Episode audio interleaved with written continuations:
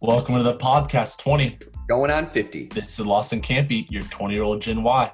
And Rich Campy, your fifty-year-old Gen X. This podcast is focused on bridging the multi-generational gap within business. We will be highlighting business owners, influential leaders, executives, and more in twenty. Going on fifty.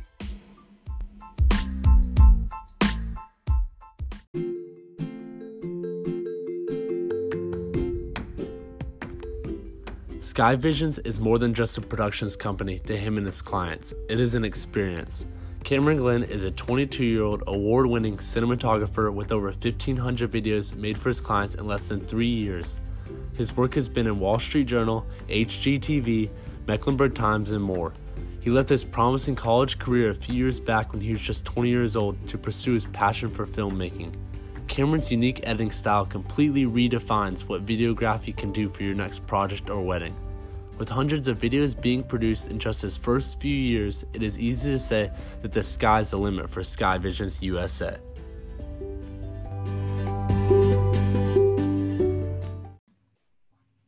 All right, welcome to the podcast. We are very excited to be with Cameron Glenn of Sky Visions U S A today. He's the owner, operator of a company that's very unique in what they do because they, they do video and leverage drones for all types of different venues, whether that's real estate or special events, but really leveraging modern technology innovations with the drones. And so welcome to the program, our podcast here, twenty going on fifty, bridging the multi-generational gaps. Hey, Cameron, how are you? I'm good. How are you doing? Doing well, doing well. So tell us a little bit more. Um, how'd you get started and how long you've been doing this and a little bit more about where we are? Yeah. So uh, I'm twenty-two now, about to be twenty-three. I started whenever I was nineteen. Uh, and it actually started, Sky Visions was all aerial production. I thought I was going to be the drone guy. I saw drones were doing really well and that's what I wanted to get into. But as things have gone on, I realized that tools are more of a piece to the puzzle. Not many productions are fully drone.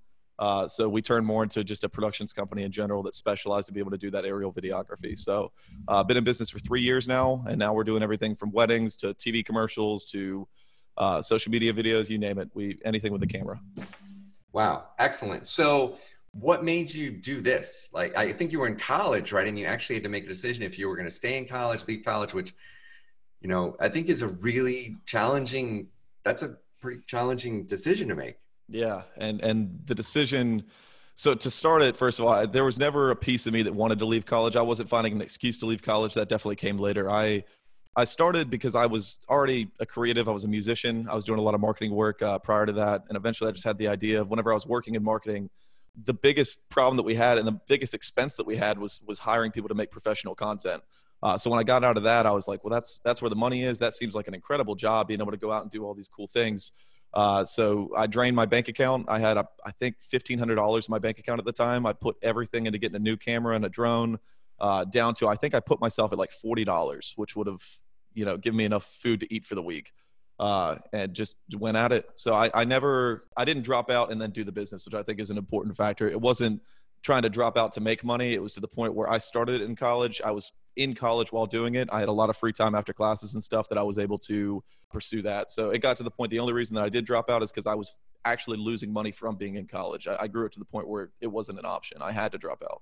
And what were, what were your parents' thoughts uh, approaching this and starting a company in general and then going forward and wanting to drop out or telling them, and how did you approach that as well? As far as my parents, uh, it was, um, They, they weren't real. They didn't really know exactly what I was doing in the beginning, because to them it's just a side business. Maybe in the same way that in the beginning you were washing cars, Rich might not have known every aspect of how many cars you were washing, how much you were charging, and all that. So in the beginning they just saw me kind of doing a side hustle. And it came to summer, whenever it was time to not do my summer job, which was managing a pool, I said I'm going to do this instead. And they were a little bit concerned. They're like, you know, that was good money there. Are you confident that you could do it? I was like, yeah, I want to take this full time for three months, see what I can do with it.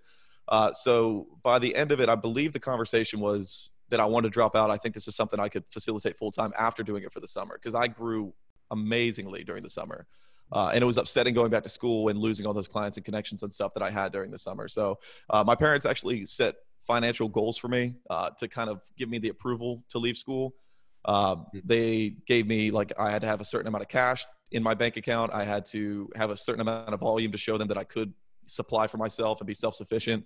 Uh, and by the end of it, you know, came time to it, and they, they agreed that it would be a good idea and that I made something that could definitely make a life for myself. So uh, wow. I dropped out in December. So that's pretty cool. So you had this conversation with your parents, and they, it sounds like they helped to, uh, you know, you guys together co-created some goals and, and created a launching pad, said, okay, if you can do these things, then we're buy-in, versus just a flat out no, which I think we can see that happening in many situations, like not an option. Yeah. Oh, but it, it was a no, because I mean, any guy, any, any kid that's going to go to his parents and say, I want to drop out of school, it's a no. Until it's a no. It took a few times. And eventually I sent my dad a text message, because it's better for him. He likes to read and get it all at once instead of just getting the no in his head. So I said, just please read this whole thing out. Uh, and, and I explained to him what my goals were, what exactly I thought I could do with it. And that's when he said, like, I'm going to have some, some bars to meet. And when you meet those bars, that's when I'll feel comfortable, kind of give my blessing to it. Uh, but the other thing too, when it, when it came to dropping out of school, it's not all like, you think about, like for me, dropping out of classes and the things that kids don't like. I left every single one of my friends. I left everything that I knew. That was the first place that I ever lived on my own. So there was a lot of anxiety behind it too. It wasn't just leaving school. It was leaving everything that I knew to go to a new city and be one hundred percent on my own with nobody that I knew. So it was a huge commitment to me that I'm, this is all I'm going to have. Sky Visions is everything. I've got to put everything into this, or else I did all this for nothing. And I lost the best four years of my life there. So and, it was a lot of anxiety. And like you said, you're, you know, leaving your friends and, and where you lived by yourself the first time, were your friends kind of hesitant on like, yo, don't do this, Cameron? Or were they like all in for you? Um, that, that's going to be, it, it depended on who I talked to. My college roommates, because they were close to me and I was very close to them. I, I shared finances with them. I showed them everything. And they're like, yeah, that, that seems like a good choice. Um, and they were seniors anyway, so they're going to be graduating soon as well. But, uh, there's always going to be people, and especially in my friends, I had a few that aren't really supportive. And it's more so, you know, people just, they don't understand. And so it was kind of weird talking to my friends, because after a while, I, I don't want to seem braggy. I don't want to seem like the guy that's always talking about work. And that's kind of how it became. So it's just weird. You got to be around like-minded people. And I think around that point of dropping out of college and going to do everything on my own, I knew that I needed to be around people that were going to support that, and people that were kind of chasing the same thing, because that was what would motivate me to keep going. Because when you're talking to people that are partying every weekend and that's kind of their focus, it's not really a good conversation to have. So a lot of them just didn't really care. They're like, yeah, yeah, you do you. How, how did you find your peer group? I think it's a great point, you know, setting up your environment that supports where you want to go. If you're, you know, starting up a company, starting up a business, and you got all your friends that are, you know, partying and having fun, which, which is fine, right? But that's probably not in support of your vision and where you were going. So how did you find your peer group and like-minded people to align with and support you in that environment? Yeah. So two, two kind of groups. First of all, there's actual people. And then there was the content that I was watching. And I think the content that I was watching was helping a lot, because I heard uh, some uh, like, you know, Gary Vaynerchuk or somebody say, take an hour every day and be nothing but productive. If you take that hour and do not take, put your phone away, put everything away, and just put everything towards it, you'll accomplish a lot more than you thought. And I was putting more hours than that, but uh, so listening to people like camera reviews all day, every day, and surrounding my people with that, it's not a physical person, but hearing that in my ear every single day motivated me to keep going. And then as far as physical people, um, it wasn't finding one person that's exactly like me. I have groups that kind of bring out each side of me that I like. So I have my party friends, the people that I can go out with and feel like I'm in college again and have a great time with. And then I have the people that I'll go sit down with and, and it's all business. That's all we talk about. And that's all of our goals and everything. And I can't surround myself with one all the time. I have to really diversify and kind of, and it's nice because I get to break up my personality a little bit. If I'm in a, if I had a long day and I just want to go out and have a beer and have a good time, I go with my party friends. I, I don't have to focus on work with them. And then when, if I'm, I need to feel motivated, I go out with my, you know, business minded friends. Huh. Wow. Yeah. That's pretty good that you could separate it like that. That's great. And like you said, watching reviews and all that stuff, do you still do that? Uh, or do you kind of, you feel like you know a lot more and you don't really? Every waste. Single day. Uh, I think my YouTube statistics say that I watch fifteen hours of YouTube a week, and those fifteen hours all go to educational content, whether it's TED Talks or any sort of a, like business minded. There's even like, uh, Like there's a channel right now I'm watching breaking down like fake gurus in business and, and things like that. And it's so entertaining to watch and just learn more about not only industries that are mine, but industries that I might be working with, so I can have more education in that. Because yeah. when I break into, when I go to a real estate firm, the fact that I know so much about real estate isn't impressive to them. So I just want to be prepared that if I'm going to, you know, an insurance firm, I want to know how their business works. I want to know a little bit more about it so I can be a little bit more educated and, and kind of, you know, know where they're coming from. Yeah. And I think, I think like you said, you know, fifteen hours of YouTube educational, I think one of the biggest things is with our generation specifically, I think that people go on YouTube and they use it, you know, for entertainment purposes, you know, watching so-and-so subscribers, but you, and I, I do that too, and a few other people, use it towards, you know, educational use. And I think that's a, something that the older generation sees as, oh, you know, they're just using YouTube for yeah you know, the, entertainment. Yeah, and, and it's definitely not. And that was, uh, yeah, I, I, a lot of the older generation would say that I left college because I don't like education. I love education. I, learning something new that I get to, you know, tell somebody about or get to know on my own, I, I love that. So YouTube is just a more efficient form of education for me instead of having to do paperwork and, you know, exams and things like that that I didn't necessarily agree with. Part of my degree was like astronomy and like biology and all these things that I was just like, man, I, I, I don't know why I'm doing this. I don't think this is going to help me in my career. Um, but I'm not going to be that guy to be like, well, when am I going to use this in my real life? So wow. I just left. Well, that's great. I mean, yeah, that, what a great point. Like taking ownership of your education and your training, and, and then it's accessible now. Like, you know, me growing up, it was Encyclopedia Britannica, you know, and, and you go to a shelf, and now we have this instant access. I know Alicia in our office calls, uh, I say, well, can you get that done? And she goes, yeah. And I'm like, have you ever done it before? She goes, no, but I'll G T S. And I'm like, G T S? She goes, yeah, I'm going to Google that shit. I'm like, oh, okay. So yeah. It's really changed that uh, we have access to this information at our fingertips. And what a powerful habit to get into, to be able to review that and, and spend dedicated time every week. That's, that's impressive, I think, to work on your business versus in it. So tell us a little bit as you started getting staffed. So, you know, you start a business, you're you're starting to roll, you see it's working, and now you kind of have a critical point. Do you do you get other people to help, you know, make this happen, or do you yeah. stick on your own as a solo practitioner or a slave to your business in essence? Yeah, and that that's a great word for it, like a critical point. Because I think everyone that starts a business and reaches that point knows exactly where it is, where you're at max capacity and you start to turn around people, turn away people, which just doesn't feel right. And for you to have to turn away people because you're at capacity, you start to make that decision of, do I keep turning people away and be more of an exclusive product, or do I start bringing on staff to be able to help more people? Um, and for me, it was tough. And it, especially for me doing everything. I mean, my life consisted of, I had three or four real estate shoots a day. I booked them. I had all the phone calls. I did everything on my own. I would go shoot them and I'd come back and edit until three or four in the morning to get all of them done for the next day. So I, I wasn't sleeping a lot. My mental health wasn't great. I just was like work, work, work as much as I could because I really wanted to make this thing work. And your your turnaround time was it was twenty-four hours at the beginning. Yeah, it's it's, it's still, still twenty-four hours, which and, is and that, that's a huge set aside compared to everyone else. And that really sucks whenever it comes to hiring comes to hiring staff, because the first staff that we hired, my first staff was actually an assistant, an executive assistant uh, that I got through a service, uh, Belay, that offers executive assistants, and it was. Uh, It was a, it was just tough because I went from doing things on my own, which I was very comfortable with, to having to train somebody that was new. I was paying her, I think, like thirty-eight dollars an hour as well. And that was just the starting rate to get somebody that I thought would be competent and be able to do it, you know, quickly. Uh, she had a lot of a great resume, but she came on, she helped a ton. And I think that was a great sent. When she came on, I realized that there are people uh, that are going to do it better than I could do it. That I was so stretched thin that I had in my mind that I was the best person to do everything. And it wasn't true. Cause when I could allocate everything over to videography and editing and all that, and my marketing, and she took care of all of my client communications. Uh, she, I mean, that was a hundred percent of her effort. So she could just go right into doing that. And I knew that if I got a team where everyone had their own focus, someone focused on the editing, someone focused on the shooting, someone focused on the marketing, that, that would help us all considerably. Cause we'd all be specialized in our own job. So, um, but the twenty-four hour turnaround time, that hurt because we, uh, I promised that because it was me. And then I go get an editing team out of Hollywood, and we had to, uh, through the cloud, send them hundreds of gigabytes of video overnight, have them get it in the morning, edit it, send it all back to us within that twenty-four hour period, actually within twelve hours. So we could send it to our client within the twenty-four hour period, wow. uh, which was considerably more expensive and hurt our margins a little bit, but we've changed that since. Now everyone's local in Charlotte. Um, and it's, it's much faster. So we can actually do turnaround times in as little as six hours now, which is wow. nuts.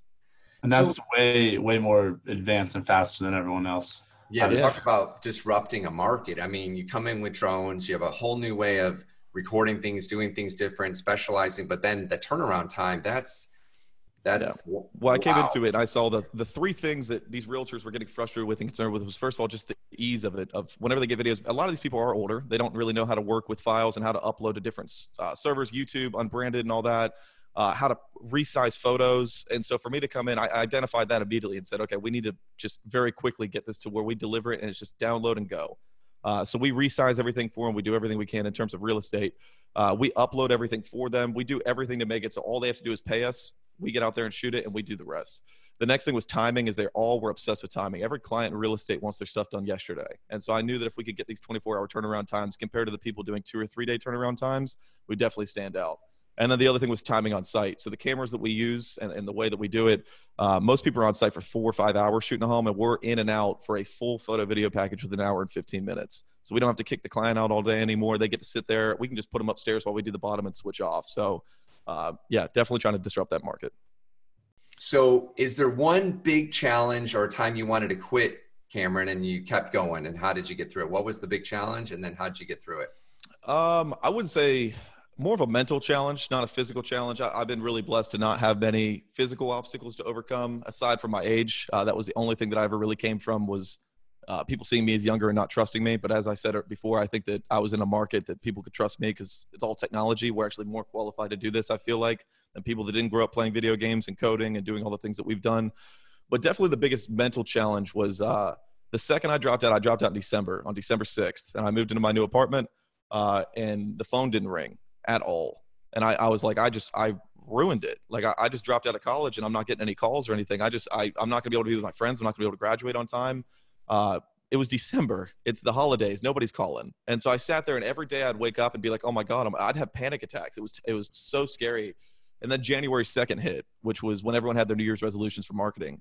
And I think the first two days of January, I did sixteen thousand dollars in sales. And I just like, I, I went to my parents and I was like, I, I made the, like, I went through a dark period of sitting there saying no one's going to call anymore. And then it all came back because it was just not the right season for it. And for me, I think that that happens a lot where if three days go by and no one calls, every entrepreneur sits there and goes like, is this it? Like, is this the time that this is all going to crumble?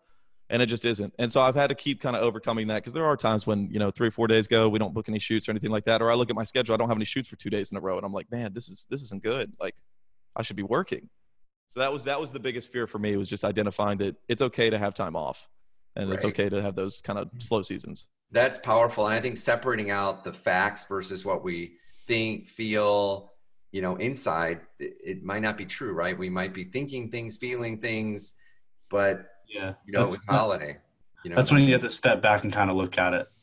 I think yeah, definitely. A lot of people struggle at. Yeah. Very powerful. Well, well, Cameron, great to connect with you on the podcast. twenty going on fifty, bridging the multi-generational gaps. What's a shout out to you and your, um, your firm? Is there a website that people can go to if they need help with this? Yeah, absolutely. Sky Visions U S A dot com. And that's plural. So Skyvisions with an S, U S A dot com. And if you want to follow me on Instagram, I put, put a lot of my work on there, all the adventures that I'm going on. And that's going to be Cameron Glenn, which is uh, C A M E R O N G L E N N. Yeah. And we'll tag that in the description as well. Perfect. So, so excellent. Thank you guys so much. Yeah. Hey, thanks Cameron. Thanks. Great Thank connecting. You. Yeah. Have a good one. Thanks. Thank Talk to you later.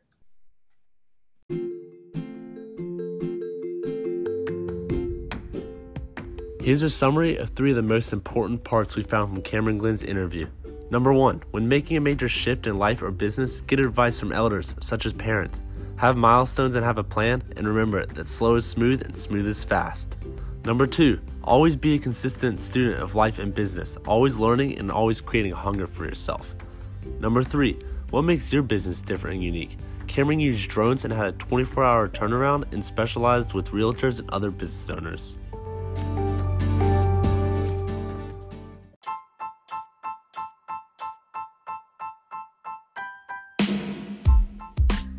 Thank you guys again for listening to twenty going on fifty.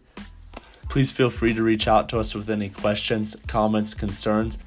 And as always, don't forget to like, subscribe, share, and anything else with your friends and family.